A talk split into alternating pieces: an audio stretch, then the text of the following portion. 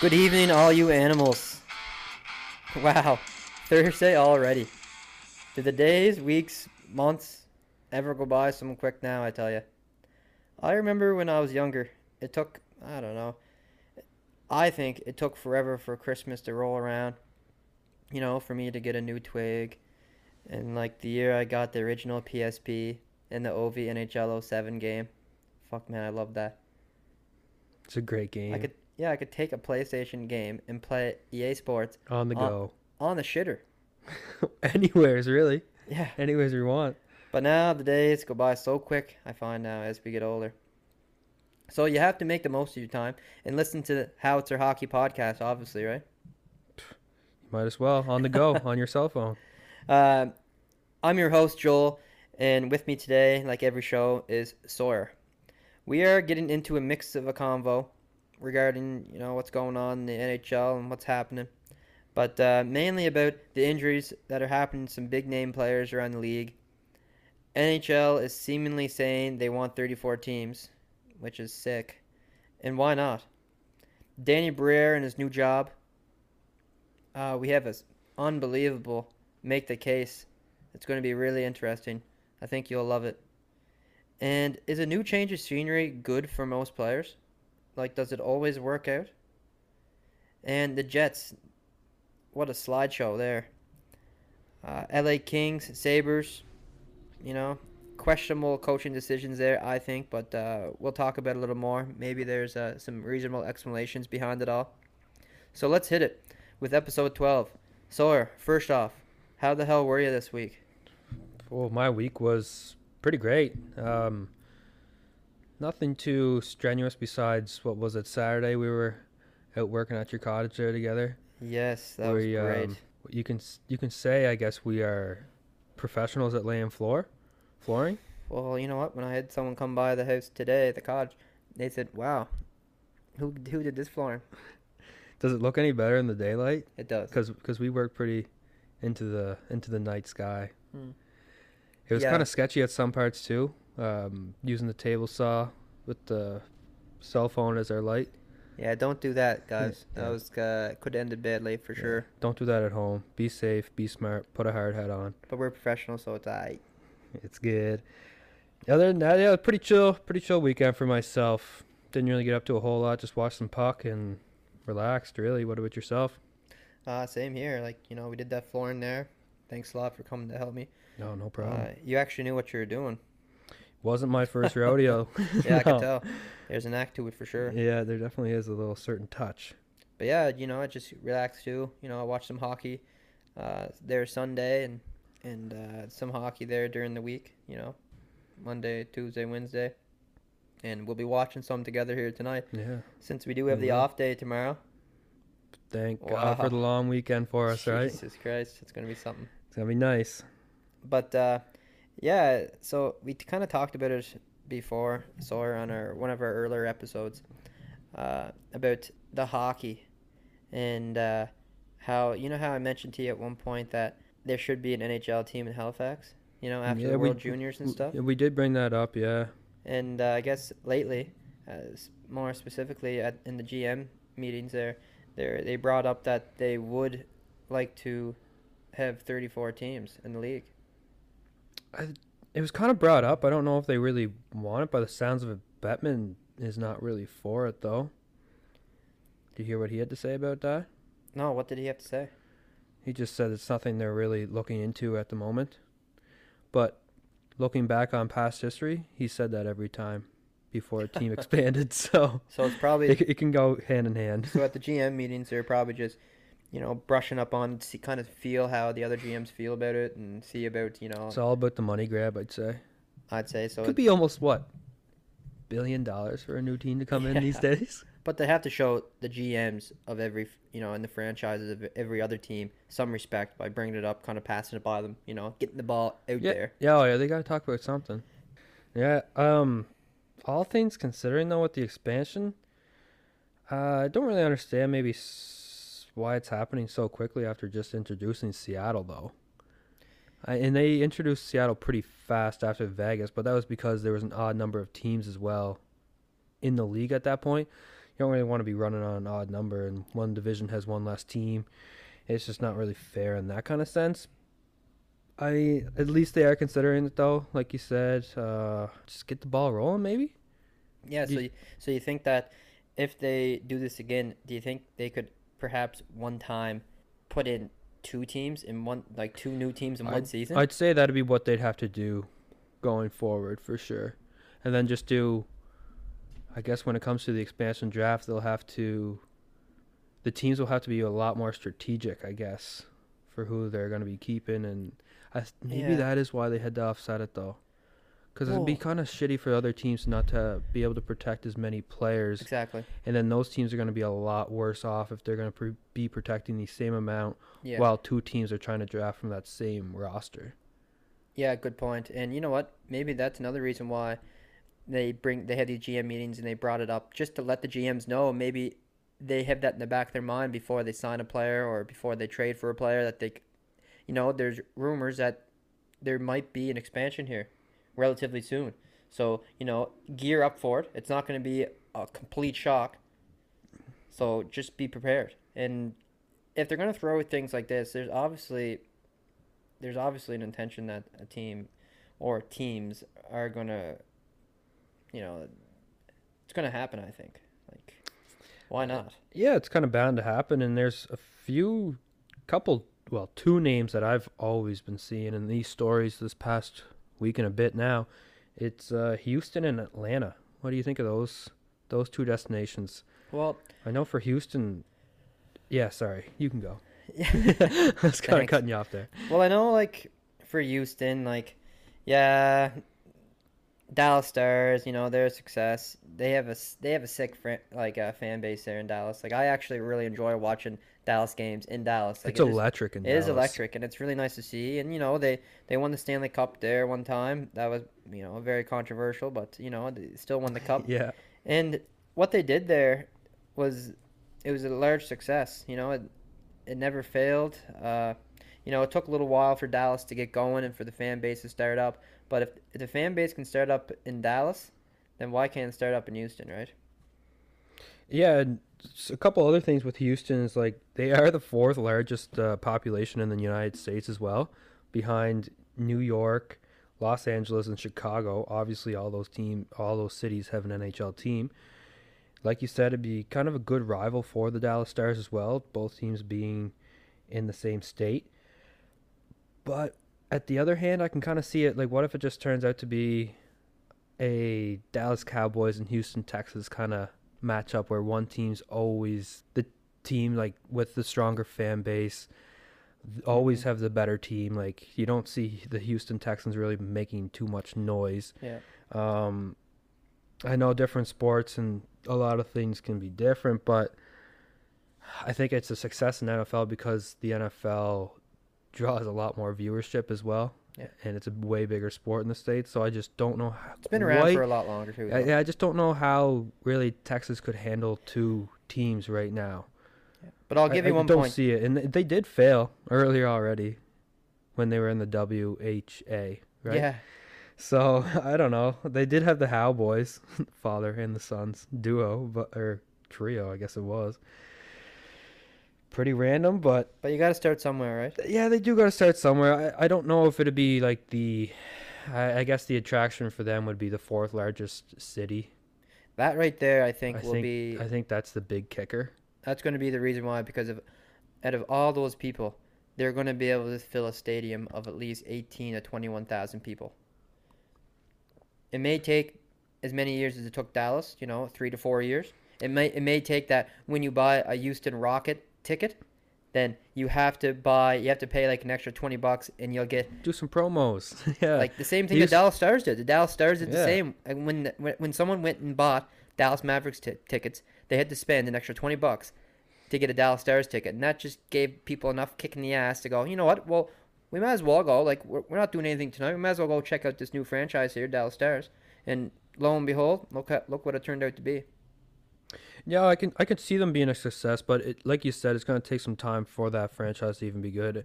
I think expectations of trying to be a Vegas Golden Knights team right off the hop is very unreasonable because that was just wouldn't say it's a fluke. They drafted really well, and they had Yeah. they made a lot of good trades too to be successful early on. And they weren't afraid to spend the money either. So I just don't see many other teams following that same business plan. I guess. So if the city's going to be willing to be patient, and a city with the fourth largest population could be because you're going to get a lot of new fans each and every night instead of maybe if you go to I don't know, say like a Quebec City, it's going to be pretty well nearly the same people and it will be sold out in Quebec City, don't get me wrong, but I, I just feel like you're going to be able to grow it a lot more if you go to a city in Houston compared to Quebec. where You'll grow already- the game more because in Quebec already- the game's already grown. It's already you already yeah, you already know everybody in that area or basically everybody in the country of Canada loves the sport of hockey and it's their go-to sport. So So there's two options here. yeah, there's a lot of ways to look at it for the sure. options are what you just mentioned yourself.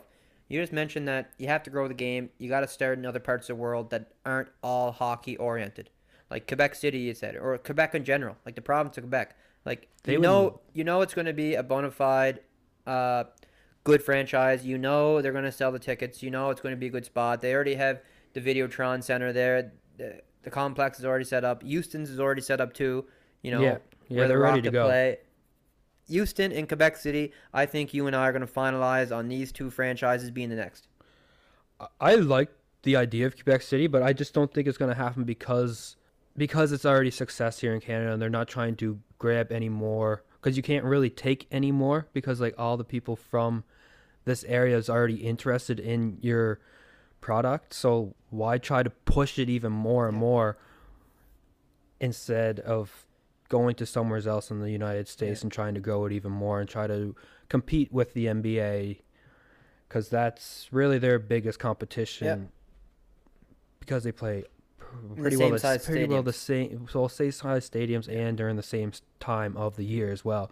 But Quebec City yeah like I said they're probably going to sell it every night. Like Montreal Canadiens they currently hold the highest average attendance in the NHL right now. So you could easily see Quebec being top 10 right? Like French Canadians just love their hockey and they deserve they do deserve another franchise after kind of what happened with the Nordiques there back in the day. So, sorry. As a Canadian, yeah, I'd love to see it. Let's sum this up. Gary Bettman and the NHL, they have to decide: do they want to take the safe bet with Quebec? You know you're going to get your money. You know you're going to. It's going to be a safe bet. You know what's going to happen for sure. You know no one's going to lose nothing. Yeah. Or go to Houston and potentially be like Florida, that Florida even last year they were top. They were the President's Trophy winners, and they couldn't sell out a game. Like there was games where you'd look up in the stands and you could see like, oh, there's three people. Oh, and then look, uh, two or three rows up, there's another two or three people. Like that's what they're probably scared of. And the thing is, but they can't be they can't be scared like that because if you look at Carolina, Carolina has done wonders there. Like their their fan base is getting electric too. It took a lot of years. Well, even like three, four, four or five years ago, I guess there was pretty quiet in there as well. It was until they started doing the um, like after the game celebrations, mixing it up, being Yeah. different. just engaging with the fans a little bit more, bringing in more people. Yeah, I think though, I, I think you could probably got to go to the highest populated city and try elsewhere, and because it just doesn't seem like Bettman's really interested. Quebec has tried to come back in the last couple times. Their names are always swirling around. Like even when Vegas was coming in or Seattle was coming in, like their name was Yeah. always hovering around there. But Vegas, what a jackpot there. Oh, that was a great pick. Like it literally was a jackpot. Yeah, you're right. That place is electric already as well, and they don't even care like who's on the ice. It's just what they do in the stadium that makes this makes the hockey games even that's more what you have to do. enjoyable. It's not just the hockey. Yeah. So uh, the only way I can really see Quebec City getting another team is maybe if a current or a new expanded team comes in and fails, but we have the Arizona Coyotes right now. But it kind of seems like they're Bettman's baby for some odd reason. Like, holy shit. I Well, don't know. Bettman, Bettman doesn't want another Atlanta Thrashers happening all over again, right? He, That was like kind of the ownership issues, though. it was ownership issues, but it still all falls in the back of Gary Bettman. It's going to go down in history knowing that Well- Gary Bettman was the commissioner at that time and this franchise failed. Yeah, it's okay if one failed, But if you get two that failed, uh, you're- you're starting. This to, one should have been gone long ago, though. Yeah. Like they're playing in a in Mullet Arena, a college like I think that's a college worse. rink. That's worse for Gary Bettman's. I, it looks really bad on just the sport in general. Like they can't even have their logo in center ice as the primary logo. Like they share the it with secondary the team. they share it with the Arizona State Devils, Sun Devils, I think they're called. So it's The what? Sun Devils. That's kind of Yeah. a cool name. It is kind of a cool name. They have. I don't. I just don't get it. All right, let's sum let's sum it. this up. So, your top spot, if it was up to you, where would you the new team if one was coming out next year? Where would you Just put it? one. Yeah, where would you put it? Well, we didn't even touch on Halifax, but I would probably like Halifax kind of goes hand in hand with Quebec City as well, and Atlanta failed twice. Houston failed, but not in the NHL. Uh, yeah, not in the NHL. So I would probably have to go with the fourth largest city in the United States and go Houston on So this that's one. where you'd like to see it most. it's maybe not necessarily where I'd like to see No, it that's most, the but it's, it's where I think it would succeed. If the one I want to see the most as a fan and a person that lives in the Maritimes would be Halifax, Why not Prince Edward Island? because that won't succeed and you know it. I think it would. Think about it. People are going to have to be coming here. I'd buy season tickets. Yes, people like us would get season tickets here, but people that would drive from Moncton. Moncton, Halifax? Halifax, Fredericton, They just come on the weekend games. but they'd come Friday, and then they'd have to pay what? What is the bridge toll even these days? I don't know what's It's like up. 50 Fifty-seven bucks. Yeah, 50, 60 bucks. Like, make sure to add that on top of your ticket price when you want to come see a game on Prince Edward Island. Yeah. But it's honest, never going to happen. Halifax would be the ideal spot. And you know what? Halifax, it would work out. I'd go to probably ten games a year, ten or fifteen games, probably. Which would be a quarter of the home games. Not bad. Yeah, I'd probably. I would- probably would. Yeah. Really? Yeah. And Really your brother lives over there. yeah. So Just stay I would make more frequent I'd probably get journeys season tickets. over there for sure, I'd probably get season tickets. and tickets. then just sell the ones that you wouldn't be uh, attending. Absolutely. They wouldn't be a hard sell either, especially with people in the Maritimes and they just love their hockey and The they season- never really had a major sports team Season tickets are what? Seventeen besides thousand farm bucks. teams. It's over my head, man. For I never lower looked bowl? into, never had to look into that. I think it's like twenty, over twenty for If lower we bowl in, in Montreal. if we ever looked into season tickets, it would yeah Montreal would be our closest bet, and that's what ten hour drive. and like a twenty That's year not wait worth. list. That's not worth it for us. And a twenty year wait list. Yeah, You can get on the list. Hell no. But so I've never looked into it. Halifax though, hopefully it happens at some point in our lifetime. Halifax, though. What would you? What would you name it? What would you maybe name the team in Halifax? Maybe in our retirement years, like sixty, then we'd just Well, in my retirement years, week. probably be Florida, Florida. Vietnam. Go to Florida. Uh, Should be a team in Vietnam. no, there probably should never be a team in Vietnam. I don't think. No, but But uh, what would you name a team in Halifax? If you because it feels like that's. I mean, you picked PEI, but I, I think Halifax would be your destination too. That makes sense, and also what you want. I'm just I'm sorry I didn't really listen to that. I'm just kind of thinking of a team name that would Halifax would use.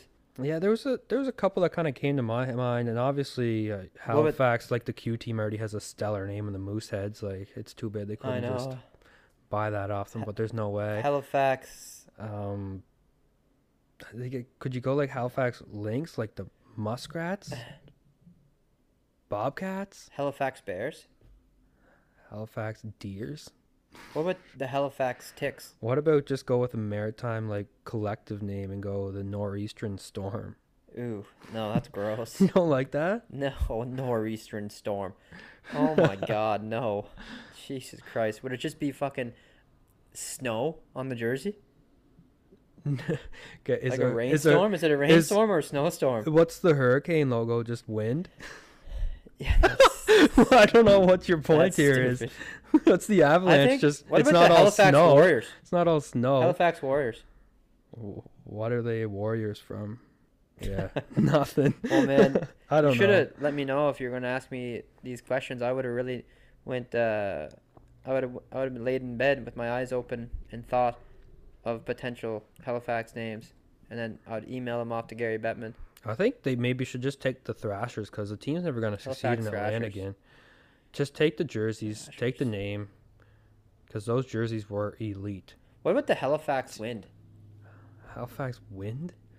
Half the people in the states are probably going to call it the Halifax Wine because they can't. They probably don't pronounce it correctly, right? A lot of a lot of nothing over there. I'm just brainstorming hard. I think If you maybe could have a, if you could have videotape my brain and all the freaking what do you, neurotransmitters booming off to one to Oh, the other, man. it'd just be going crazy. you wouldn't be able to keep up.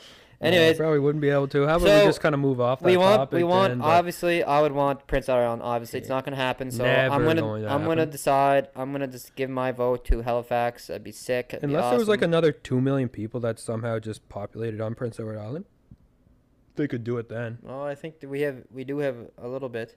Nowhere's close to that. No, but we do have a good crop coming in. Justin Trudeau lets some good ones in. Yeah. It's generous. Yeah. But uh, Yeah. anyways, what I'm getting back to is hockey. That's what we're gonna get back to pl- talking about here. Yeah, we'll get back into the chatter. Um, how about, like you said in the intro, those sliding Winnipeg Jets? And kind of kind of relates with the expansion, right? They came Yeah, in. They kinda. came in recently. New team, but Ish. uh, like, oof. What is going on in Winnipeg, really? Like Hellebuyck's have been just fair as of late. If they really want to be serious um, for a playoff contention, like they're gonna have to look to their veteran goaltender to lead the way, right? Yeah.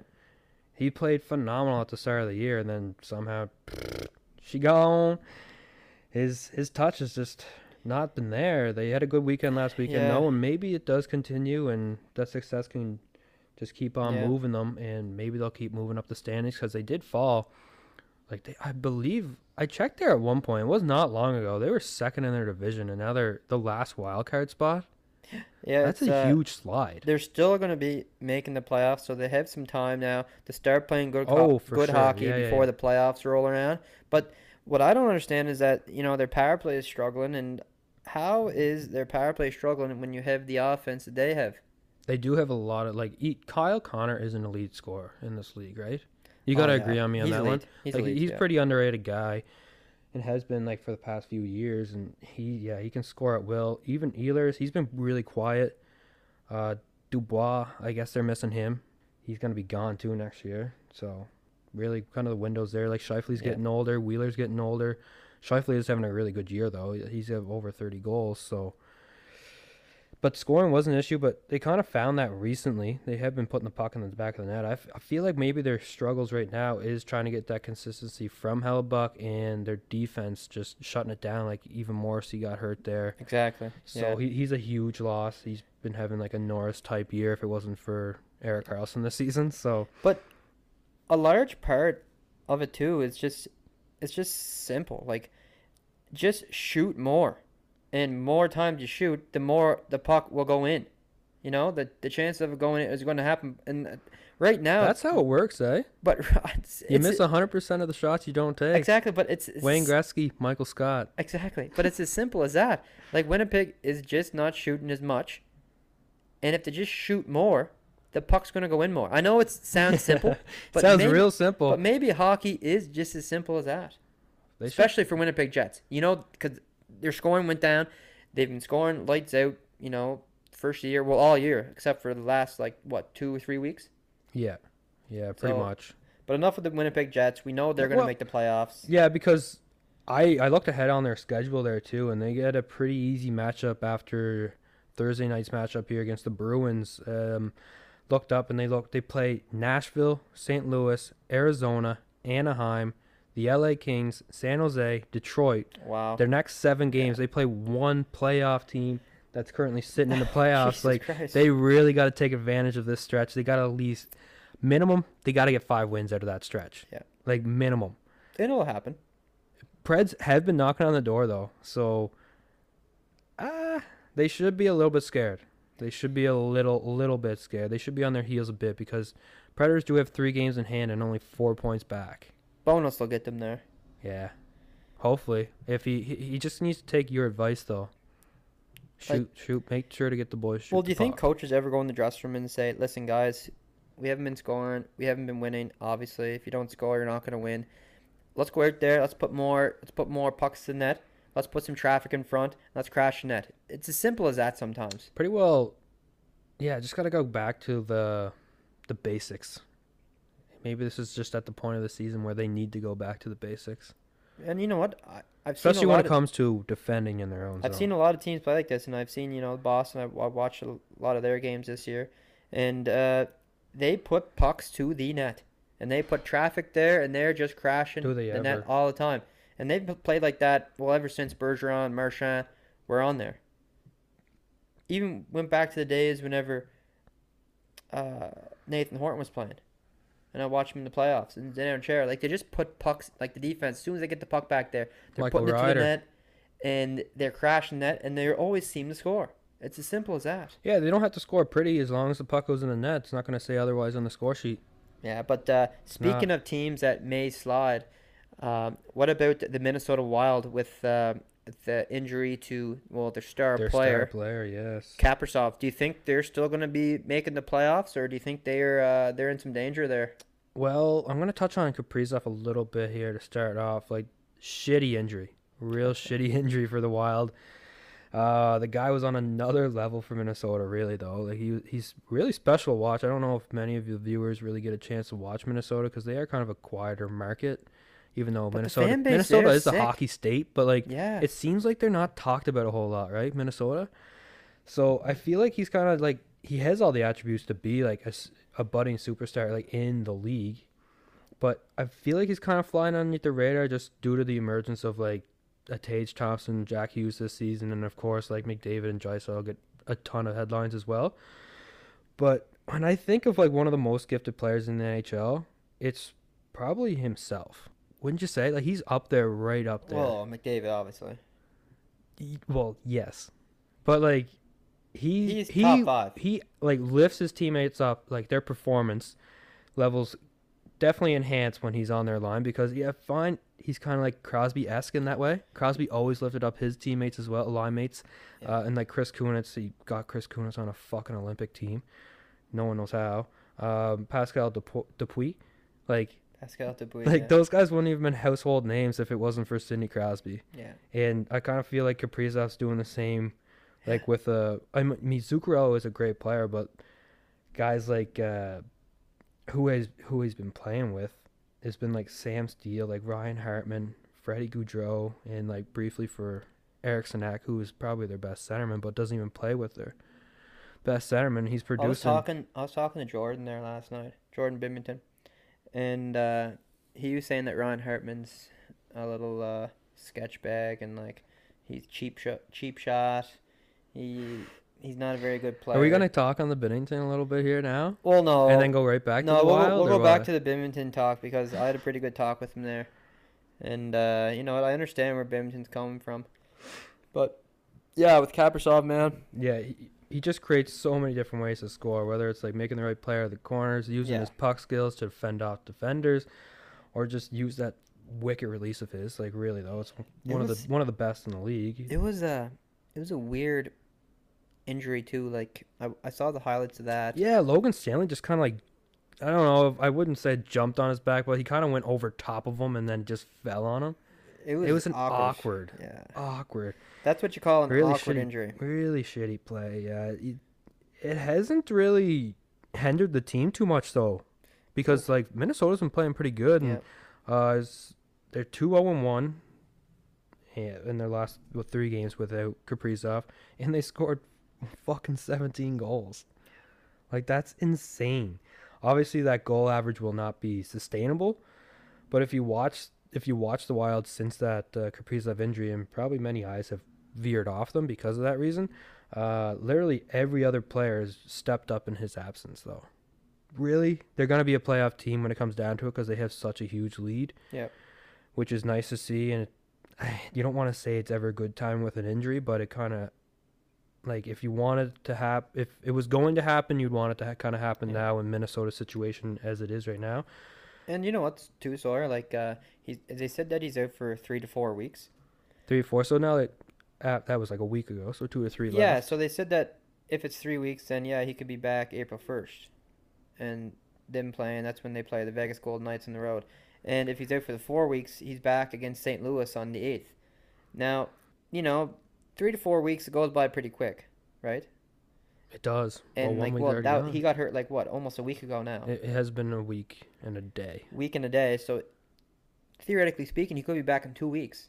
So he could be back, and all all all uh all Minnesota has to do is just you know Stay Win. afloat. just win Half two- of them. Yeah, just win half of them, and you know that's going to happen. It is going to happen. Yeah. Definitely going to be a playoff team. I don't think that's. It is a big loss, but they're way too far ahead to slide out of the playoff spot. They won't, and you They- know what? They're way It- too far ahead. and it doesn't matter if they fall out of their current spot, which is second place in the Central Division. Uh, oh, I kind of disagree there a little bit because Home ice you'd rather the home ice, yeah. Especially against Colorado. the altitude and whatnot. It's going to get to the players. but they're going to want Kaprizov come playoff time because that guy brings it up. But you know, anything can happen in the playoffs. And home records and away records in the playoffs, yeah, it matters. You know, obviously the home teams Oh, yeah, usually come away with the more wins, statistically speaking, over the course of the NHL. Home teams usually win more often than not than the away teams. But ha- it happens a lot. I've I've seen numerous series where the away team has won every series.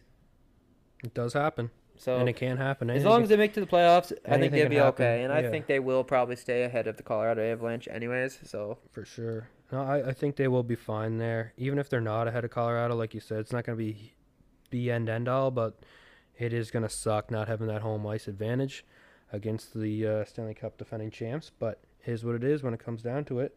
so Another team. Uh, sorry, you got more on the Wild there, uh, or do you want to go right to Binner?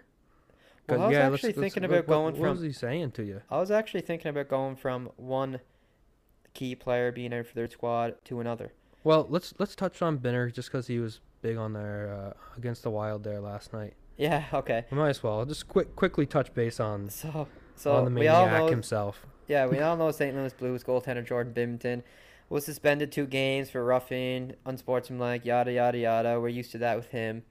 Uh, Ryan Hartman, I guess he didn't like what he did when he passed by. It didn't look that bad to me. Didn't look bad at all. If anything, it was Binnington's fault for playing out of his net so fucking Yeah, far. and I looked at the score too, and I seen that it's five goals for Minnesota.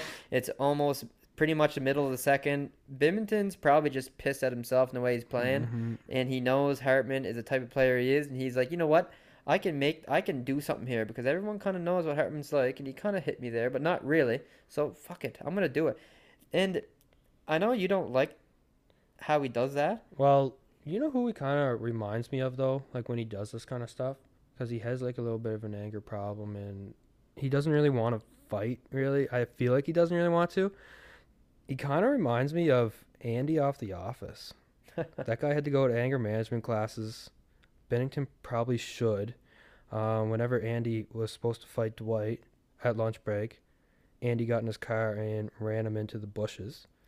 And Binnington just s- sits behind the refs and says, "Oh, thank you, ref. Thank you. don't let go of me, ref. Please hold on, hold on, hold on. I don't want to fight him. I'm so scared. Please don't, please don't let me go." yeah, he reminds me of Andy off The Office, big time. I love The Office, though, man. I know exactly where you're coming from there.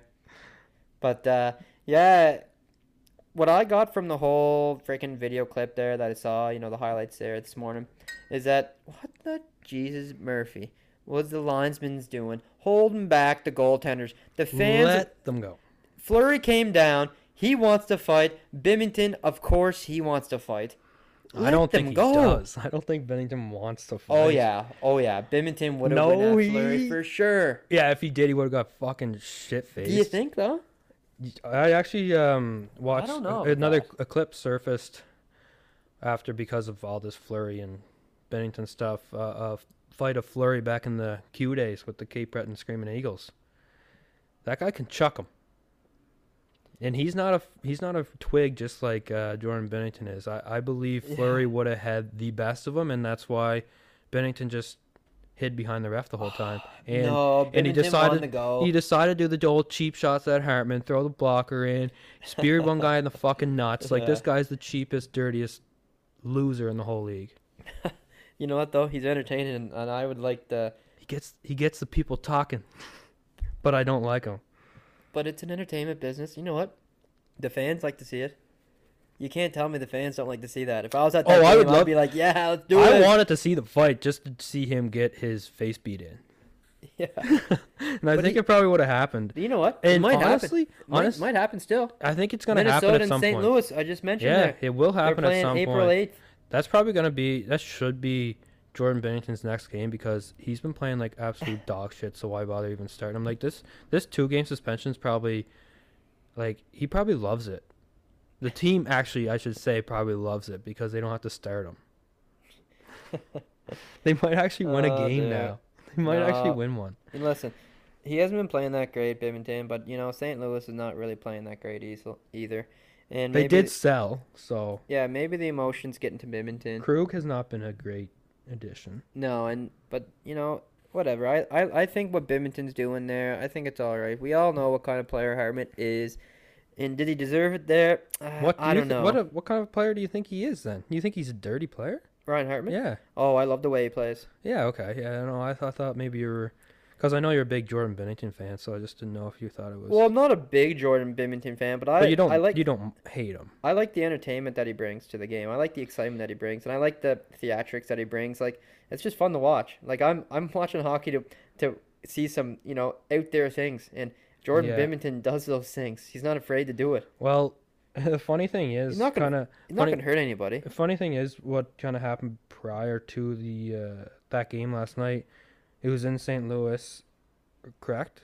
Yeah, it was in St. Louis. Yeah. And St. Louis had uh, Ric Flair in the dressing room before the game, Oh baby, so maybe that's he could have got kind of going. That's going. hilarious. He could have got going because of that reason, but Yeah. I think he was still too scared to fight him. Well, to bring this into play, I know it's something similar, but like the goalie there in the Philadelphia Flyers. Remember him back in the day? Ron Hextall. We haven't really watched him, but I watched a lot of videos of him. I watched, you know, the You Don always, you Cherry. always see them on the top ten or Don. yeah, Cherry's, Don Cherry's the videos. Anyways, what I'm getting at is that the Philadelphia Flyers just fired their GM, and they fired him because they want to get back to what They, they- were. what they were, and that is that that is a mean team to play against. You know, a team that they they don't mind to mix it up. They don't mind to do things like Binnington's doing. You know what I mean? They want to get that logo back in Philly. And you know what? Lately, they haven't been playing like the Philadelphia Flyers that we're accustomed to. No, they they need their identity back for sure, and a lot of moves that I guess we're just kind of really transition over the Flyers here, but a lot of moves that Fletcher made, it, like they never really were massive altering moves like during his tenure.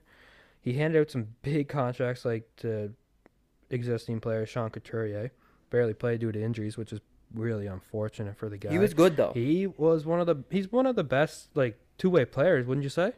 Man, he had a When he couple, plays? He had a couple really good plays. years there. Oh, did And he that's ever? when he that's when he got his like he was, contract. yeah. I was, yeah, I was just gonna say that as well. It, it it was a deserving contract at the time, but it just didn't pan out, unfortunately, for either side, really. But the Kevin Hayes big overpay, I think, for what oh, he Oh, yeah. for what he brings. Like he, he's like a line two center at best, like Yeah. mostly like a depth centerman.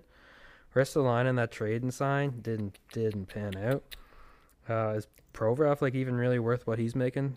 He's getting he got that six years, six point seven five million dollar a year. well, it might be worth it here in like three years. But he's always he's on the he's been on the block in Philly. Like he was supposed to be like one of the best defensemen out of that draft. Yeah, too. but what I find funny, what I find funny too, that came out of this, like you know the, the GM getting fired, and then Briere taking over, and then the franchise, you know, the owners saying that they want to get back to what they're known for and what their image was, and what their image is to a lot of us still, is that they're the Broad Street bullies, yeah, and Danny Briere. You know, he was that big tough guy that fought a lot in the NHL. I'm just kidding, but uh, him and Scotty Hartnell.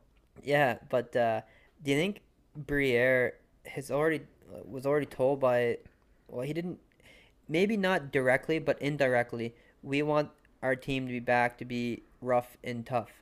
So like they're gonna try to I'd say they're gonna try to bring in guys like you know Tom Wilson, Well, uh, Josh Anderson, uh, you know those rough and tough players, and I think maybe the Philadelphia Flyers will transition back to a team from like you know the early 2000s where you know those rough defensemen thrived as opposed to like the skillful ones. Maybe the maybe they're really going to go in that direction there in Philadelphia, and now they're they're going to change the narrative around you know the skilled demon, the skilled players. They might just go back to rough and tough hockey. But like, they kind of tried though. Like Fletcher kind of tried. Like Ristolainen's a bigger, like he's a physical guy.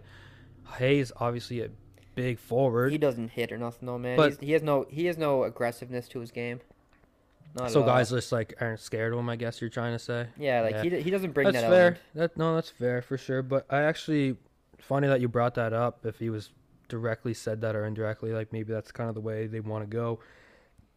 He was actually on the Jeff Marek show today as well, and they talked about that. They touched base on that a little bit because um, it was brought up that the Wild are kind of built like that now. Like the Wild kind of have a Philly esque team, is what Marek was saying, and I do agree. Like they do have those tough guys in their lineup that will fight. Like you got a Foligno, you got Ryan Reaves, you got that uh, Middleton guy too uh, on the point. Um, Dumba's a Dumba's a pretty physical guy as well. They'll mix it up. Like they, it's kind of where Philly I think should focus their roster to, kind of trying to imitate that. But maybe you can't really ignore the skilled forwards either, though, because you're gonna need someone to put the puck in the net as you well. gotta have them. Because like getting to Tom Wilson and stuff, yeah, that's great. But can he create so much offense on his own that he's gonna be a 80 point guy? I say, No, you uh, need- he- no, he's you need not. your two or three Yeah. skillful guys that. But you know what? That's what I mean. That's what makes. That's what I'm just gonna bring him up now. That's what makes Andrei Svechnikov such an important player for the Carolina Hurricanes. Is that he has that. He has that competitiveness that he brings the grit. He can hit. You know, he he will fight if he has to, and he can Yes. score Yeah. goals. He has nice hands. He's a complete player. Even and though he- like a player like that in Philadelphia would. Oh my God, the f- city would love him like they do in Carolina. Like I don't wouldn't think Carolina would ever want to see him go, but that's the type of player you'd really want. That's what that's the type of player any franchise Any wants. franchise. Yeah. Svechnikov brings so much to Carolina Hurricanes, and I've never felt like losing a player. And I, even whenever I was hearing what Ron Bred- Brind'Amour was say, Ron Ron Brind'Amour was saying about uh, Andrei Svechnikov, there, like he said that obviously there's nobody that's going to be able to fill the hole of Andrei Svechnikov. Yeah, no, He's no an- one will. He's a player that will never be replaced. And uh, with him going through that ACL tear, man, those surgeries, It's rough. they're not no walk in the park. No, and I don't blame the. It was good on the team. I know they're probably looking at it where like they want the guy back, but they got the second opinion too from another doctor, and ultimately uh, the first guy was right. but obviously they didn't want that bad news right away. Huge loss, very big loss. I I can't really see. I know I was saying earlier in some previous episodes and stuff, this team could maybe contend against Well, the you- Boston Bruins, but I can't see them even making it out of the first round right now. I just can't believe how one player can. He alters it so he alters this. There goes a snowplow. It is snowing where we're at, so Yeah, I just can't believe how one player brings down a franchise as much as he did, and maybe it's because it was so unexpected. Well, obviously, what injury is ex- expected? But yeah, none really are. but an injury of this magnitude, like that's not just three or four Yeah. weeks, like Kaprizov. Yeah, like he's gone for the whole season. You won't see him till training camp next year if you're lucky. Uh, they already had injuries to like Ondrej Kase, who's he's a a great depth forward really to have uh, in your lineup, and he's obviously going to be an everyday guy. Max Pacioretty, another huge loss with that Achilles.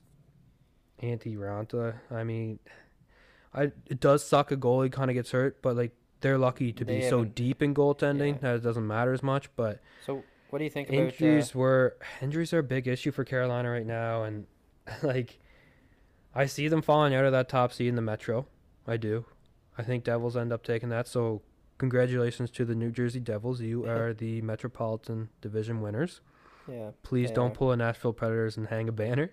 We don't need that. Oh my fuck. We don't need that. But um, so that brings like a likely matchup against the New York Rangers in the first round, and They won't get by New York. um, is it like, like, is it too much of a stretch for me to say I could, like, all these injuries and just the way they've been playing. Like even Aho's not even been playing as well. The power play's been tr- absolute trash Well, guess who's leading the lead, leading their team in points this year? I'll just tell you. Would it not have been Svesh? No, it's Necas. Martin Necas, yeah, he's been having a good year though. Yeah, but that's what I mean. Like it's he's- Necas, he was expected to break on Aho were tied, whatever. But Um, it's it's in is it in the blood for the Svechnikovs? Like we know that Evgeny tore his right ACL in 2018. yeah, that's true.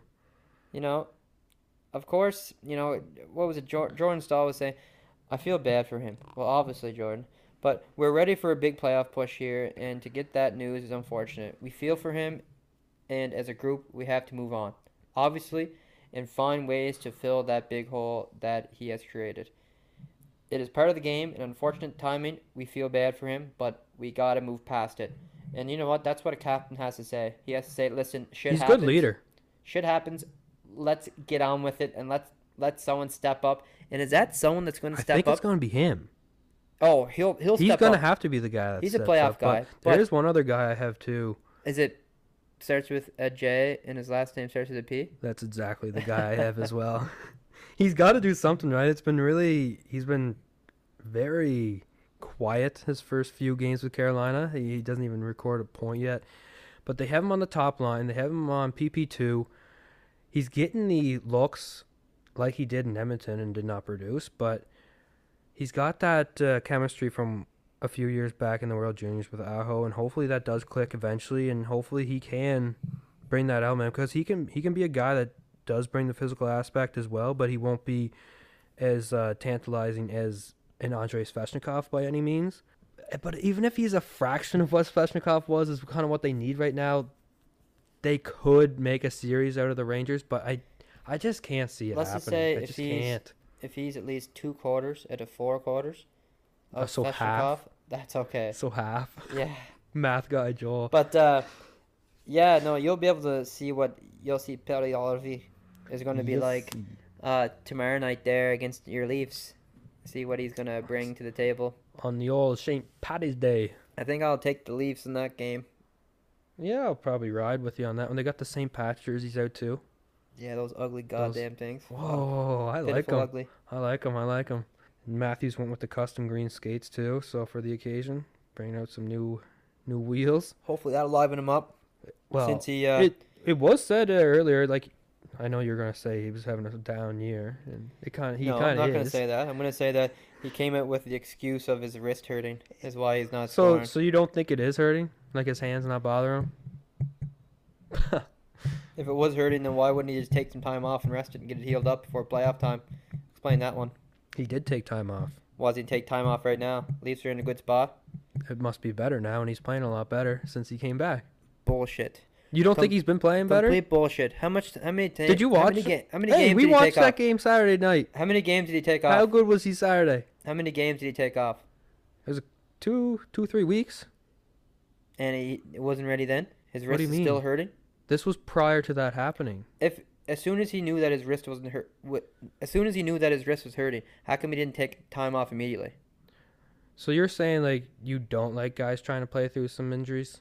Not if it's affecting their play.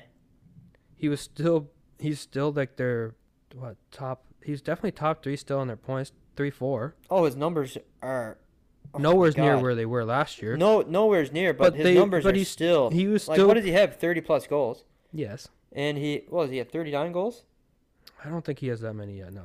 But anyways, he's still like in the top twenty in points in the league, Yeah. up there. But I'm saying is that if he's still hurting, like he said he is, he's still playing through a wrist injury. Why doesn't he rest and make sure that he's ready to go come playoff time? Did he say it was still hurting? Yeah, he says I'm playing through an injury. I'm playing through a wrist injury, and there's been times where he said that's news to me. He's been, I, he said I that there's been times where I, I wanted to do something, but my wrist wouldn't let me do it. probably go play tennis with Justin Bieber. I'm just saying that if there's still times when he's playing right now, that He, shouldn't be can't if that's the case. he can't take a What- shot or he can't do what, whatever he um, wants to do. He should take time off before the playoffs. Yeah, you know how good Toronto is in the first round of the playoffs. not very well. But I, um, yeah, I, I kind of took what I seen was that it was hurting him prior to when he took that time off. So now he's good to go. But uh, yeah, we all know that Austin Matthews is unbelievable. He can score at will. But I just think overall, sore is that if he's feeling any any sort of pain and that he can't play the way he we, we all know he can, I think that he should take some time off, try to get the wrist as best he can, like in as good a shape as possible before the playoffs start because Austin Matthews is a big piece of that puzzle there in Toronto and you want him at his best. Definitely at the time of the year where they're trying to get out of that first round. They're gonna need someone to put the puck in the back of the net in the playoffs, aren't they? Man, they're gonna have to. But you know what? Hopefully I- Willie steps it up too. Yeah, but uh, what I want to get to is the Buffalo Sabres and the coach there. I just found some new information of why he isn't starting Craig Anderson. Is Not it because all- of his age or what? Not all the time, but I think that they should be starting. Well, obviously they should be starting Craig Anderson more than they are. He has a terrific He, he has been a better goalie. He has uh, good numbers, but yeah, what, like what you mentioned there, he isn't starting because of his age. Is that actually why? It is actually why. I mean, makes sense because he would probably dwindle, um, like if he's playing a lot more often, right? Like, there's no way he's going to be that consistent if he's playing on a regular basis. He's what 42. Well, he's 42, and you know, through 62 games, Anderson will 63 last night. Anderson only has seen uh, 22 of them, thanks to his advanced age, preventing him from being the Buffalo Sabres starting goaltender full time. But if he were even five years younger, odds are he'd be the starting goalie every other game, thanks to what have been remarkable performances so far this season. He has been really good. See, that's I I just thought that was shocking. Like if I was in the NHL playing games, like maybe Craig Anderson, maybe his age is really getting at him. Maybe he literally can't play all the time. Maybe he can only play one in every third or fourth game. Well, I'm sure maybe like the coaches probably want him to play, but maybe he's the guy saying, "I can't, I can't go." Like, I'm way too gassed for this right now. Like, And he's I'm- still playing hockey though. Like if he's at that stage in his life where you know he can hold down and even a backup role, like Buffalo's basically rolling three goaltenders there. Oh, it's yeah, it's I don't love it because that's where they're so inconsistent. And that's probably why they won't end up making the playoffs this year. Right? Like that's They're what I mean. Like they got no consistency back That's why I wanted to bring this up in this podcast uh, on episode 12 is that the Buffalo Sabres are on the brink of, you know, possibly making the playoffs, you know, besting yeah. maybe the New York Islanders. Who knows? But as it sits, why are they playing like a guy like Comrie or playing a guy like Luukkonen? Uka Pekalekinen? Yeah. Luukkonen? So that hand, that, Six uh, K. that mouthful. But like what I'm saying is that like why don't you play Craig Anderson? His numbers are way better than Yeah. the other two starters. But I guess we know why now. We know now, and uh, which which solves it for I, me. ki- I kind of figured that's what it would have been. Because yeah, forty two, like man, But- he's old. but right now, do you not think he's old enough like to, I mean, in good enough shape to roll hard to end the season? Like, is he gonna come back next year? Like, is he trying to uh prolong his career to play even next year? Like, what's going on there? Do you think in uh, Craig Anderson's mind? I don't know if he's the way he's been playing. He can definitely step into that backup role. Like, look at a guy like Brian Elliott in Tampa Bay. He's he barely has to play, and then when he does, Tampa's probably just like, ah, we might lose this game, but whatever. We need Vasi to rest. I could see Anderson coming back next year, kind of go on a contending team like a team like the Tampa Bay Lightning, but I can't see him coming back in Buffalo because he can still provide value, like you said. Like he's he has great numbers this year, but he just can't produce at a starting goaltender goaltender level right now. Well, So his best case Yeah. scenario will be like a Brian Elliott in nets and just provide the back to back games really and a few here and there. where do you see him though? Like, uh, you know, obviously next year he's probably not going to be in Buffalo. Like, I've never seen this situation before where a team hangs on the three goaltenders and pretty much roll them. Like consistently. and p- poor Corm Cormier Cormier, he got he got hung out to dry there against the Stars last week too. like they They should have put up another a goal. 10, They put up a ten spot. They have three goalies there to spread the spare. yeah, Like, why don't they mix I it up? know. Why don't they put Craig Anderson? Why don't they fucking dude, Comrie going in the first period, Anderson in Yeah. the second, and then Luka Noka and Pokin and Tika Dokina going in the third. Well, then they would have to dress one less forward or defenseman, though. Jeez, but whatever. Why would they do that? no, I'm just all. kidding. No, it's yeah. I don't. I don't know. It, it may be a team that could have made the playoffs if they found some consistency in that goaltending, but Imagine if they Yeah, they- still they still imagine if they had. they're they are right there. Imagine you if they had mentioned. Linus Ullmark right now, They'd be a playoff team. and they traded him to Boston for basically not too much. Let's just say, Was he traded or signed? let him go. Doesn't yeah, matter. Like, yeah, he's yeah. He was if they let him go, it's even But- worse. Uh, yeah, pretty bad call on that one, but I don't think anyone really seen the Sabres being this good after that Jack Eichel trade. Exactly. Yeah. Tage Thompson, yeah, he, he really stepped up. Dahlin's playing amazing. Uh, and Skinner's came back, and he's Skinner playing unreal. is back, yeah, living up to that contract a little bit here. Do you ever watch? Alex Tuch's been really good too. he has been. Very underrated player. Yeah. He brings a lot to the table, and well, he's on that top line with Thompson and Skinner, like we just mentioned. Would you? I think he brings a lot of value. In a Buffalo standpoint, yeah, I would have, yeah, for sure. I think Alex Tuch is like. uh Do you think he's like half the player Eichel is, or like seventy-five percent of the player Eichel is?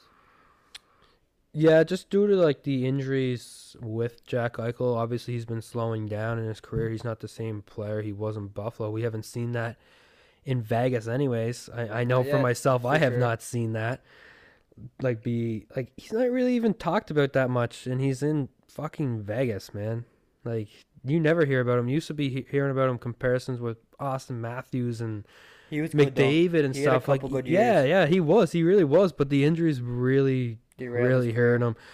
Obviously, he's not playing with like he's playing with Marchessault, I guess. But like, will Stone help him a little bit more? I don't know. Um, It will. I I would do that trade if I was Buffalo all day, every day.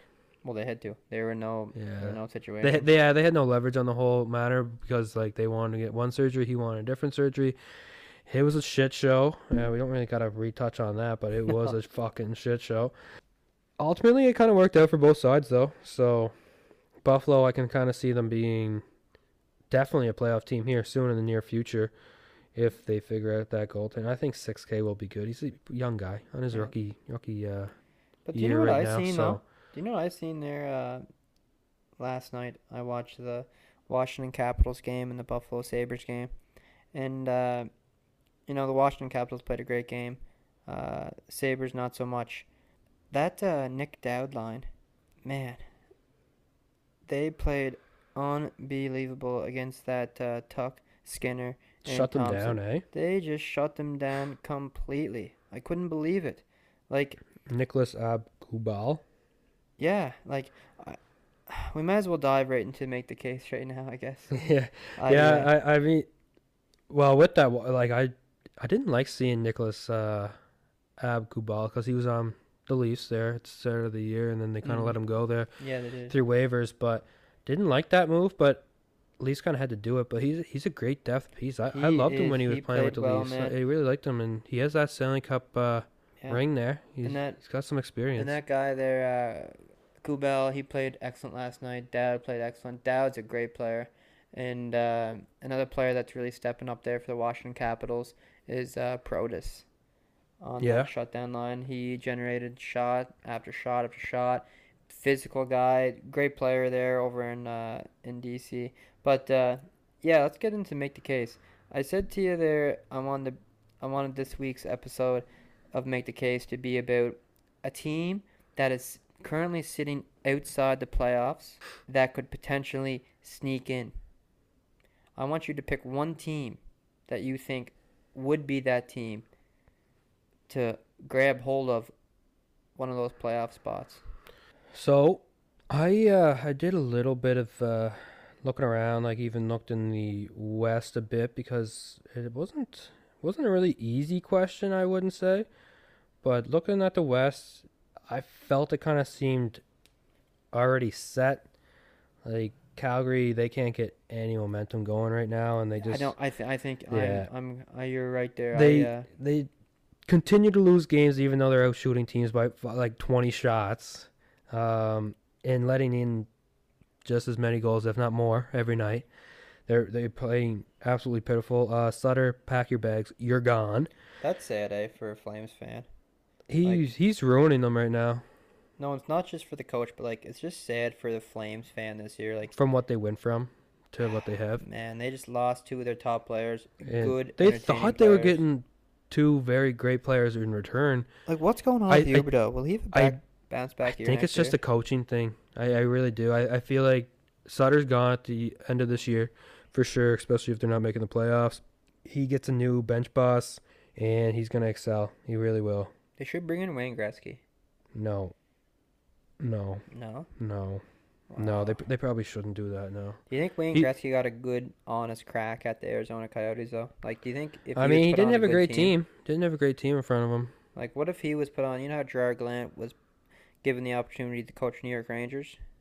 They were already like. well, he really earned Good. that one. He, Oh yeah. He's been in the league prior. Like Gretzky kind of just jumped into Phoenix. Yeah, given the head coach, uh, here's here's a job here, the best hockey Yeah. player in the world. But uh, he was given the worst hockey team in the world, also.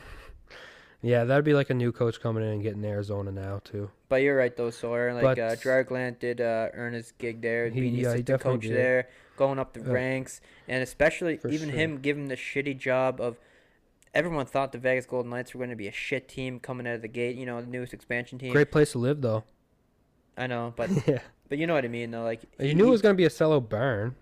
yeah, and they would be. It's Vegas. There's They knew it was going to be. tourists everywhere, but They knew it was going to be sold out though. If you're whenever they're- visiting Vegas, you're gonna go to a game if you're a hockey No, but like fan. whenever the- whenever the team just got there, like did you think that I didn't think they, they, were going to be know. an instant success? Like Vegas was going to go to the Cup final? Like come on. Never in my life did I think that was happening. I, I thought they'd be competitive in a few years. I did not think they'd be that competitive that early. But we're getting away from the Yeah- subject here. Yeah, and so I looked at Nashville as well, and they kind of sold at the deadline, and no one really knows what's going on with uh, Philip Forsberg either. Mm. Really haven't heard anything on his status on that injury at all. He doesn't care. He got his contract last year. Yeah, so, uh, yeah, they they he did, I guess, and I don't know. They kind of it's gonna be really tough for them unless Winnipeg just continues to shoot themselves in the foot, like we were talking about earlier about that huge slide they're on. What's the but points? Like but they four have points s- behind. Yeah, it's, it's really close. Wow. Like if uh if Winnipeg does lose, but like I mentioned earlier, they got that really easy schedule. Um, four points behind. Yeah, three games in hand for Nashville. So anything is possible, but I don't see it happening with that schedule of Winnipeg. So I had to focus on the East, and the East is just kind of like a anything can kind of happen really, but at the same time I could kind of see it staying the same. But one team that I did did stand out to me was the Florida Panthers for myself. Uh, the Mm, roster I find is just too good not to make this playoffs, though, right? Like they have those playoff type players in Sam Bennett, uh, Makachuk, Anthony Duclair. Uh, I like Lomberg's play too. Lomberg's good. You Yeah, got he's a that. You got that guy. veteran player and Yeah. uh, Eric Staal, but he's been really pretty. even s- pretty slow this year and He's been stuff. slow But too. yeah, you got that big enforcer, Radko Gudas. Um, Brandon Monitor having a great year too. Monitor, like a computer moni- monitor. Monitor. Monitor. Aaron Ekblad, Aaron Ekblad, and like Forsling, like they're a deep team. Like you got Sam Reinhart too. Of course, you got Barkov. Like On this, paper, they're a playoff team. on paper, they're a really, really strong team. It's just a matter of kind of getting it together right now, and I, I find they are starting to get the pieces together and actually starting to click right now, especially with Duclair back in the fold. Uh, the the biggest thing is though they're gonna need the cons- Barzellus. they're gonna need the consistency. Uh, there's gonna be a little bit of fuzz on the mic there with Joel stroking off the table here for some reason, but uh, they're gonna need that. It was um, smooth aluminum. I don't know why I did that. yeah, but you can you can stop though. Uh, the listeners won't appreciate that. Um, but it's gonna be have the big focus. I feel like it's gonna be on Barkov and Tkachuk, and they need to be their best players down the stretch, and they can be absolute difference makers and more than just on the offense, right? Holy shit. Because Speaking, I'm just saying I have to interrupt you here. I really do. okay, all right. Speaking of this, speaking of the Florida Panthers and how you might they make the make the, how they may make the playoffs. it's 6:51 in the first period, and it's 6-3 Panthers over Canadiens. Holy shit! Like that's fucking nine goals scored, and, and there could be another two more goals scored. This is like the That's- highest scoring period of all time, folks. Right now. Nine goals. That is absurd. And you and I came over here to watch the pod. I mean, to do the podcast story tonight, and he said, "No way in hell are we watching the Habs." And we just missed one hell of we a first did period. I tell you hell of a that. period. Yeah, because we had that Penguins and Rangers on. Obviously, a way better game to put on, But, but, this game could be like end like nineteen fucking sixteen. let's hope it does. Uh, let's hope it does. Holy but shit! Back to back to the tracks here. The put the put, over. put the train going in the right direction. Like I was saying, they can produce more than just offensively and provide so much value. Like as Barkov just excels in his own zone and acts as nearly like a third defenseman, while Tkachuk can bring that physical presence and be an absolute pest and menace to play against on the ice. Exactly. man. Like no one wants to match up with that guy. And if you get Bobrovsky playing to like ninety percent, eighty percent of where his Vezina season was, this this team's in the playoffs because Penguins have been struggling. Fucking Tristan Jarry, I don't even know where his head's at right now. yeah. Um, Islanders are kind of falling apart. No Barzal. Horvat's kind of where is he? Anthony Beauvillier in Vancouver's been playing better than he has. We So kind of knew this though about so like I can see Bo either of those two teams dropping. risky, risky. Uh, Really, risky either of those two two teams dropping. But I I have Florida as my team. That's on the outside. That's most likely to get in. All right. So I'll ask you one more question just to follow up on it. So what is, who is one player, on the Florida Panthers that you think will have will like make the difference? If It's gonna have to make the biggest difference. yeah, It's gonna have to be. I know probably just sound like a broken record, but it's gonna have to be Barkov, right? Their best player because he hasn't been playing like their best player all year, yeah, and he's gonna have to step up and be that player he was last year. I know he's kind of dealt with a little bit Is of it- injury issues. but Like he is has that hand problem right now, but he needs to step Yeah, up in a right. big way, right, and good- he's he can good. play on either side of the ice. So yeah. if he's not producing uh, offensively, he's gonna be he's got to be to his uh, his two his one B game, in which is gonna be a third defenseman basically in his own Yeah. zone and acting as that great forward If that only is. we could contact Barkov because I know something that would. Help him immensely. Uh, was it Jonathan Huberdeau? No, and well, obviously that, but something that would help Barkov an awful lot is that if he listened to Katy Perry before he played his games, I think it would get him pumped up. I think it would get him in the right mindset that he had to be in to uh, lead his team to victory each and every night. What's the specific song of Katy Perry that would get him amped up and Uh, ready to go each and every night? Baby, you're a firework. Baby, you're a firework. Come on, show me what you're worth. Yeah. Here we go. Up, up, up. Come on, Yeah. Barkov. Crank that shit in the room. Yeah, so that, Do it. exactly. You're into it, man. I, I I like that.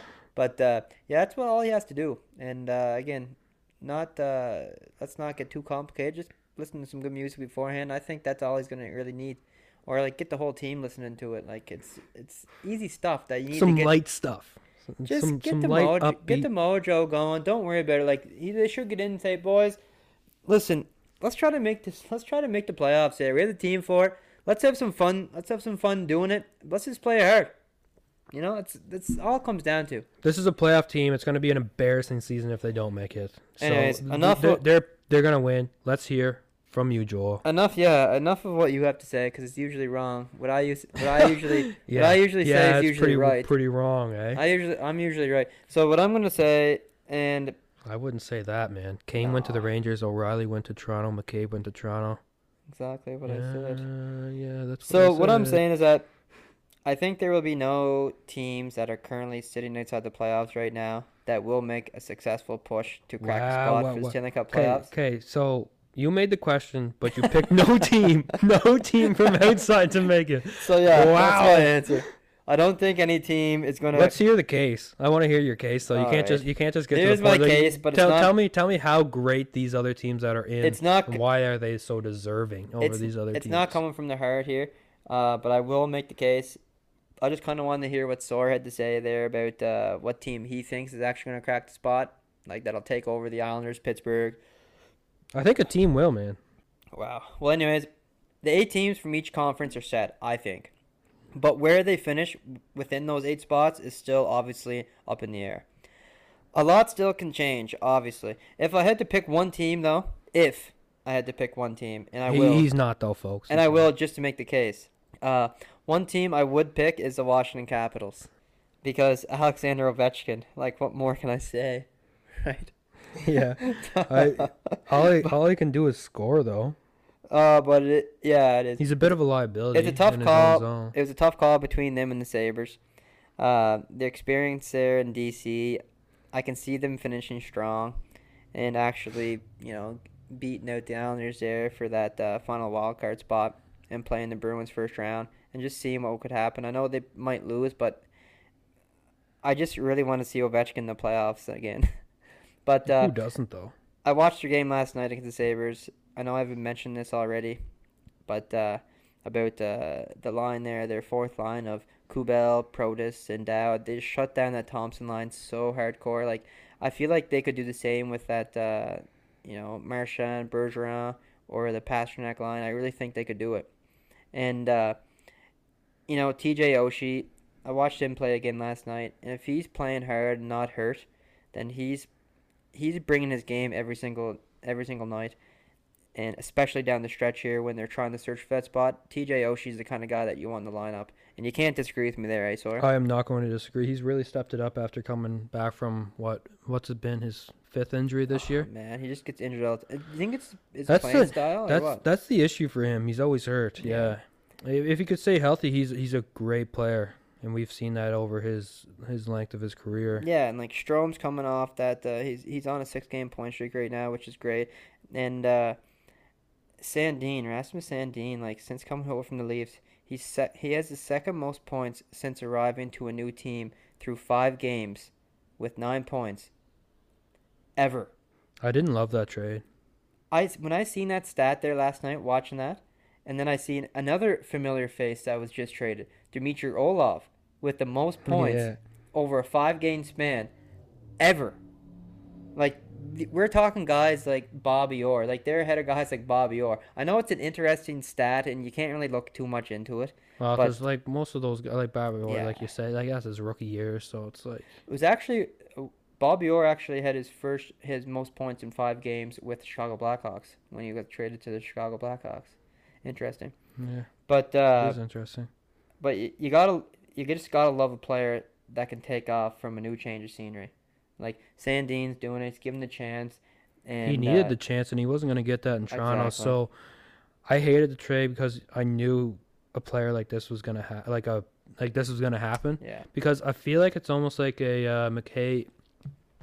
Sorry, a Mikhail like Sergachev trade that Montreal made with uh, Jonathan Drouin. I feel like he's gonna be that type of an impact player with for Washington for years to come. I really do, and, and obviously fans of the Leafs gonna be looking back at it and kicking themselves, just like they were with Kadri getting traded to the to look- Colorado Avalanche. But you have to look at it though. Toronto's in a win now mode. Yeah, and they weren't. They didn't wasn't need gonna. another offensive defenseman. Well, offensive, yeah, offensive defenseman. Well, they could. but he just needed to get put in that uh, position to succeed. And They he- needed to put him first line power play, and they need to start when him they- all offensive draws. And when they did, he actually did produce. Like when Morgan Rielly was out, I think Morgan Rielly should be the next guy out on that team.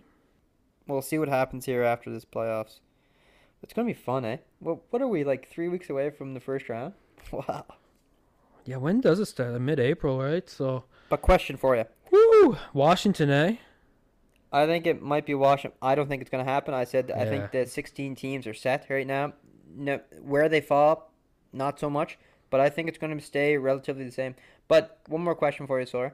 Uh, do you think a new change of scenery works out more so often than not for the player? More so often than not. Uh, it might just kind of depend on the player, I guess. Wouldn't you say? Like, Just so, like you know, it's, it comes to a point where these players that need the change of scenery, it's just their time has kind of come up. Like maybe sometimes it's just they're they're getting too old or they just want kind of out. But like it's kind of want to bring the one guy really comes to mind. Kind of yammering my words here, but Tarasenko, uh, like he wanted out for a long time, changed the scenery, goes to New York. Uh, he didn't get off to a hot start really, and he's not. Well now, he's though, eh? he's been playing a lot better. Yeah. So I think for You the most for the most part, it does work out in the Mhm. player's favor for the change of scenery. Like look at Alex Tuch. Yeah. Uh, Eichel obviously hated the Buffalo Sabres, Mhm. so it's gonna work there. Patrick Kane, uh, jury's kind of still out because he's what three-time Cup winner in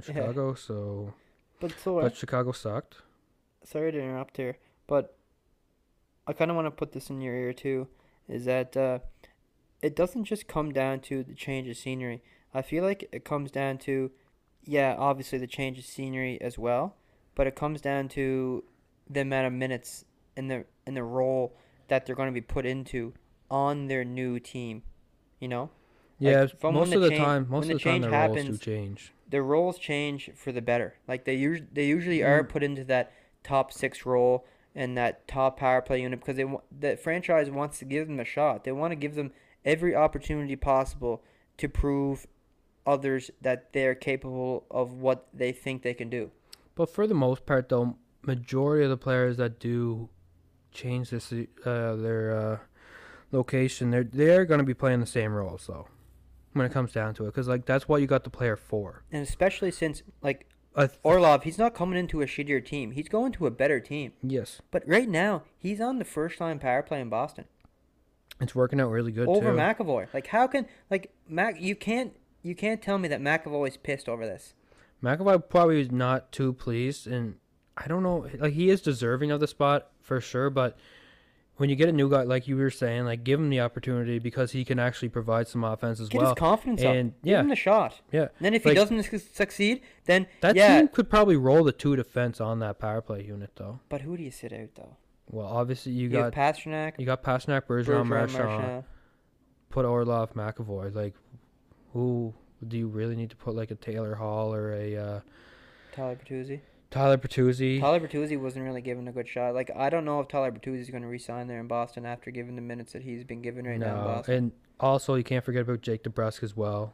he can't Um, because 'cause he's he- been playing well. He's been playing really good, but See, that's why it's so hard to bring in new guys and ruin the chemistry and the ru- ruin the roles that certain guys have already concrete, established, yeah. uh, yeah, established themselves to doing. Like, I would be fucking shook up right now if I was Charlie McAvoy getting kicked off the first power play unit. Like, the first power play unit unit means a lot. You get a lot Does of points in the first power play unit. You get a lot of, you know, you get a lot of confidence being on the first power play unit. Like, do you think the coach goes to Charlie McAvoy and say, "Listen, we know the type of player you are right now. We want to get this new comp. We want to get this confidence with the new acquisition we got in Orlov, and we want to put him in the top power play situation. McAvoy, we know you're the type of guy. We know you're going to be there. Like, do you think the coaches are behind the scenes telling this guy this to keep well, his it's not even confidence all that though. But like, he wasn't really producing on that power play unit either, though. He wasn't. No, so there. it was kind of like it's kind of nice to kind of see that change too in Boston. But I mean, and other teams see that moves, change. it hasn't really. Yeah, well, other teams need that change. You were saying? No, I mean like Boston. They kind of have the same kind of power play. Blah blah. When McAvoy's on it, they weren't rolling as good. Like they even put on. Uh, who was the other guy there in Boston that they put on the power play there for a bit? That defense. Hampus Lindholm.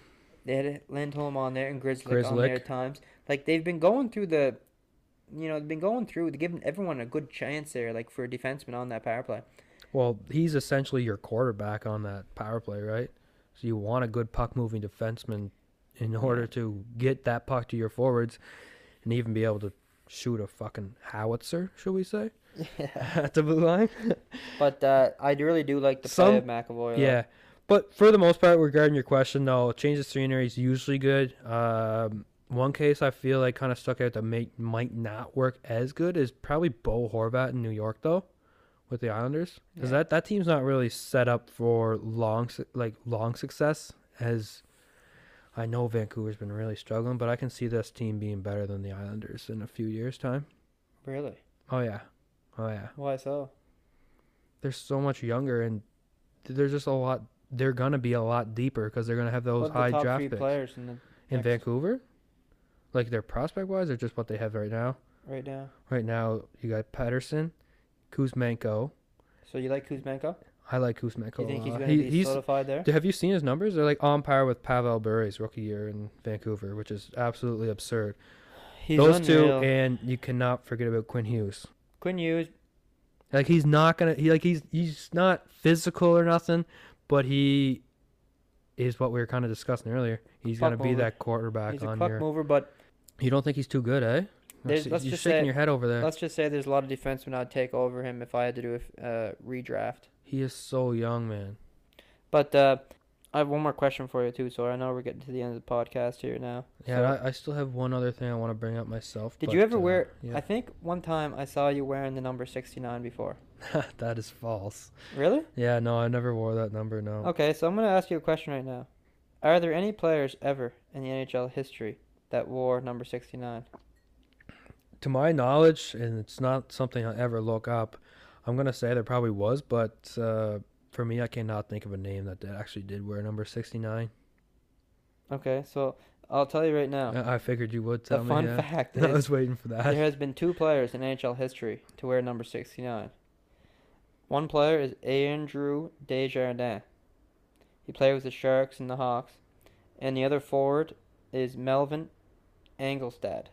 Mm. Never would have guessed either of those he played guys, man. this Melvin guy only played two games with the Washington Capitals in 0304. Are the only players in NHL history to wear number 69. Now, I brought this up because 69 well, we all know what it we all know the, you know, the ironic yeah, it's a sex it act. Yes. ironicism. Is that a word? Ironicism?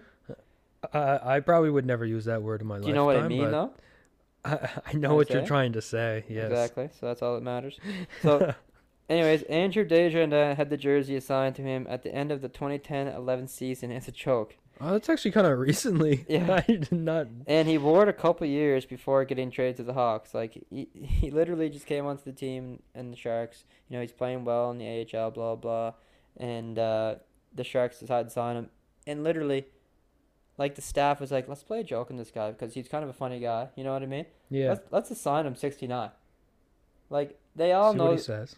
they all know the significance behind it, whatever.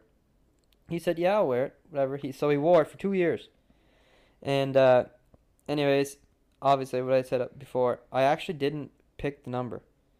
The San Jose Sharks picked the number for me is like a joke in quotations. It was given to me as a camp number, and then I eventually just made it my Sharks number as a young guy. I wasn't able to change numbers, and I played a few. Like they weren't allowed. They didn't allow him to change numbers That's and I- hilarious. and I played a few years with that number. Then, when I was able to change numbers, I changed to 10 when he traded to the Hawks in 14 15. And in that 14 15 season, Andrew actually won the cup.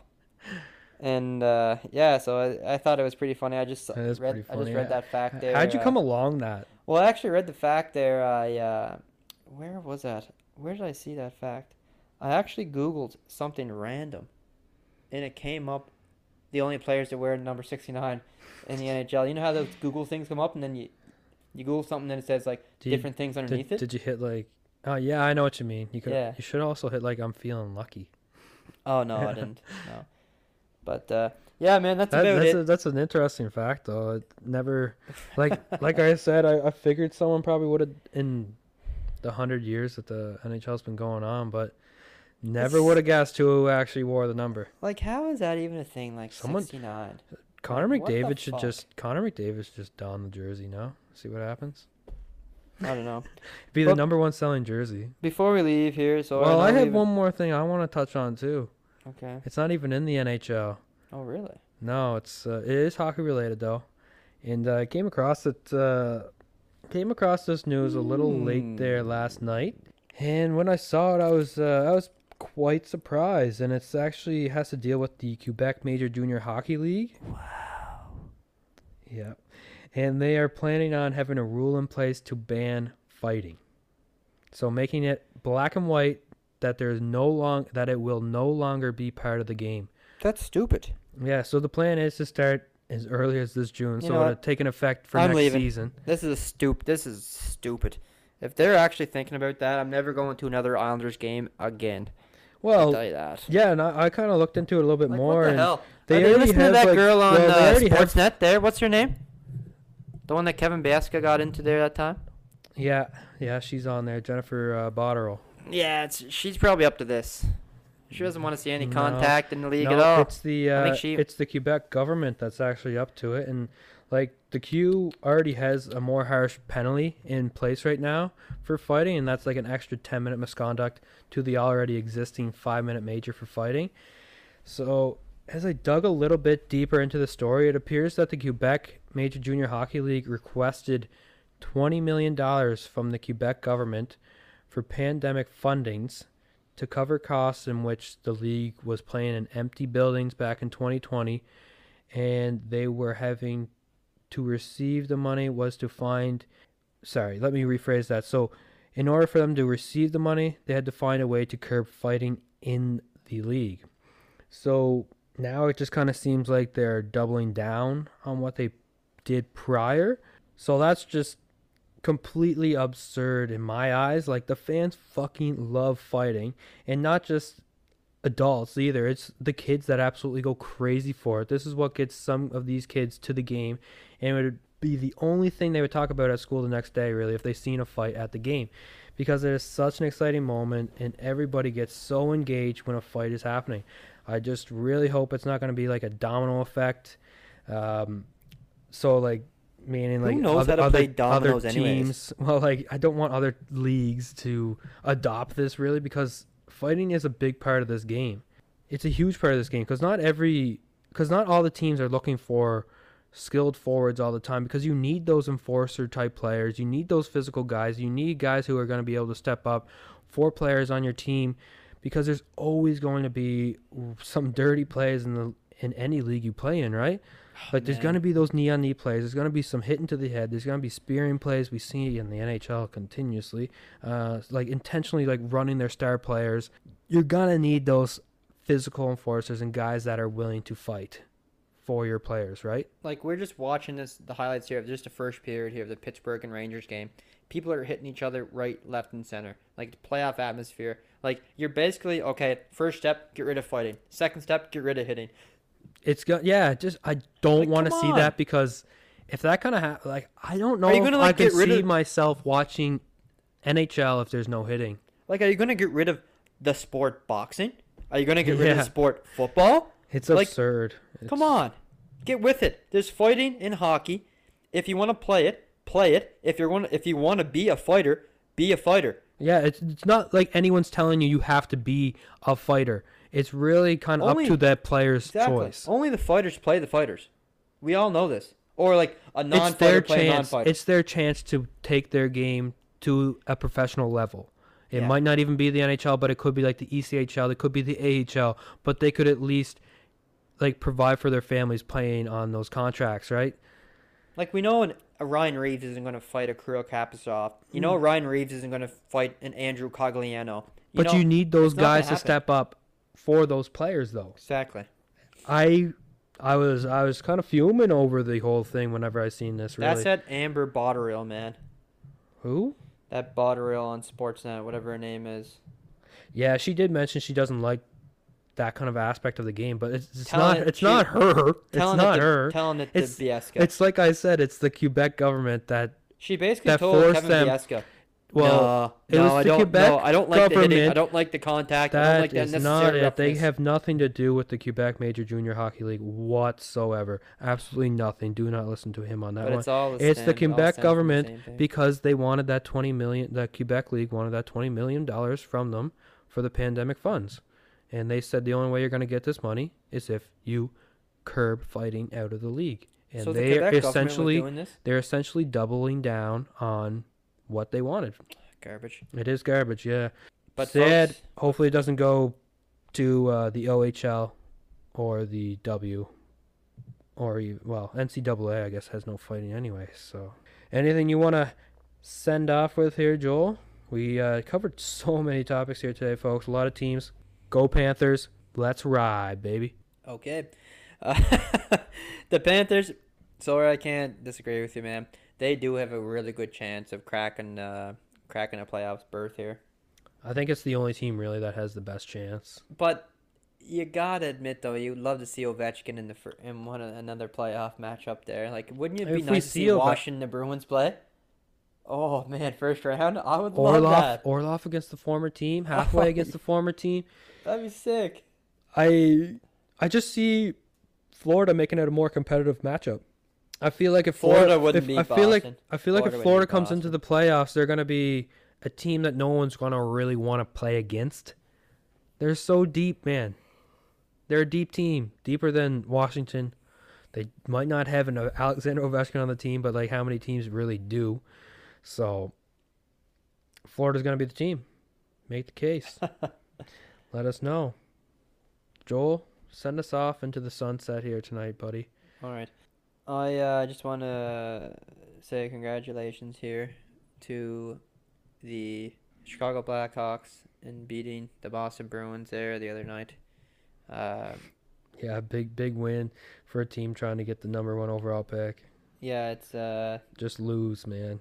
Just lose. you definitely know where it was at, but uh, yeah, it's it's I really, all I really have. To, I don't really Okay. have much to say. Yeah, I'm let's kinda- let's jump my in. eyes my eyes are kind of on the Yeah. Pens and Rangers. Yeah, game so right we now. gotta have to wrap it up. I'm gonna go off with the joke of the week again. We're gonna go. Do you have one or no? Because I got one lined up What's here. dirt uh, joke? Yeah, it's the hockey joke of Yeah, I the do have a week. joke. So, I do have a joke. all right, I got a question for you though, firsthand. Before, Sure. have you seen the hockey player who visited the bank? No. he said he wanted to give out more checks. Oh, Sawyer, I know. you comedian. Uh, yeah. Okay, here. Just call me, just call me Jerry Seinfeld. He's coming to PEI, eh? Yeah, you gonna go? I'd like to. Do you want to go? Might as well book some tickets. We should Sein- tonight. Seinfeld's a great show. We should tonight. That'd be funny to go see him. Is it in the Cup or No. like Eastlink Center or something? I think it might be in the Jubilee. I haven't been there since elementary school. I'm not but- sure, but here's a joke for his guys. All right. Uh, a young newlywed couple wanted to join a church. The pastor told them, "We have a special requirements for new parishioners." what the fuck?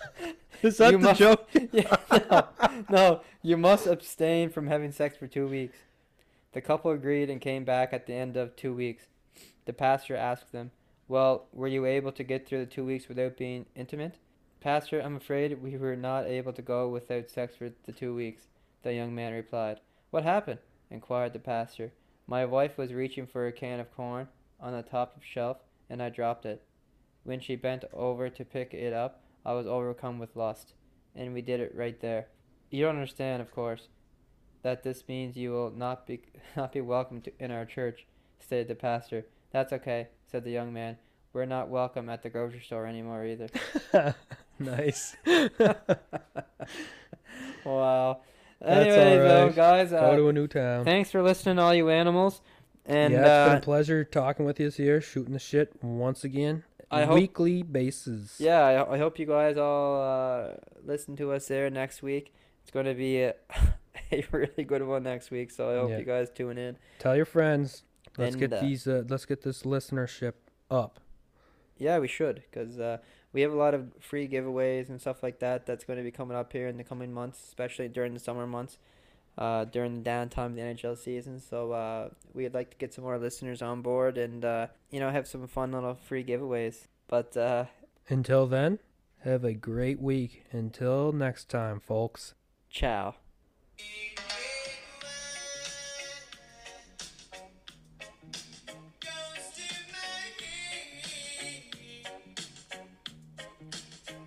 Mm-hmm.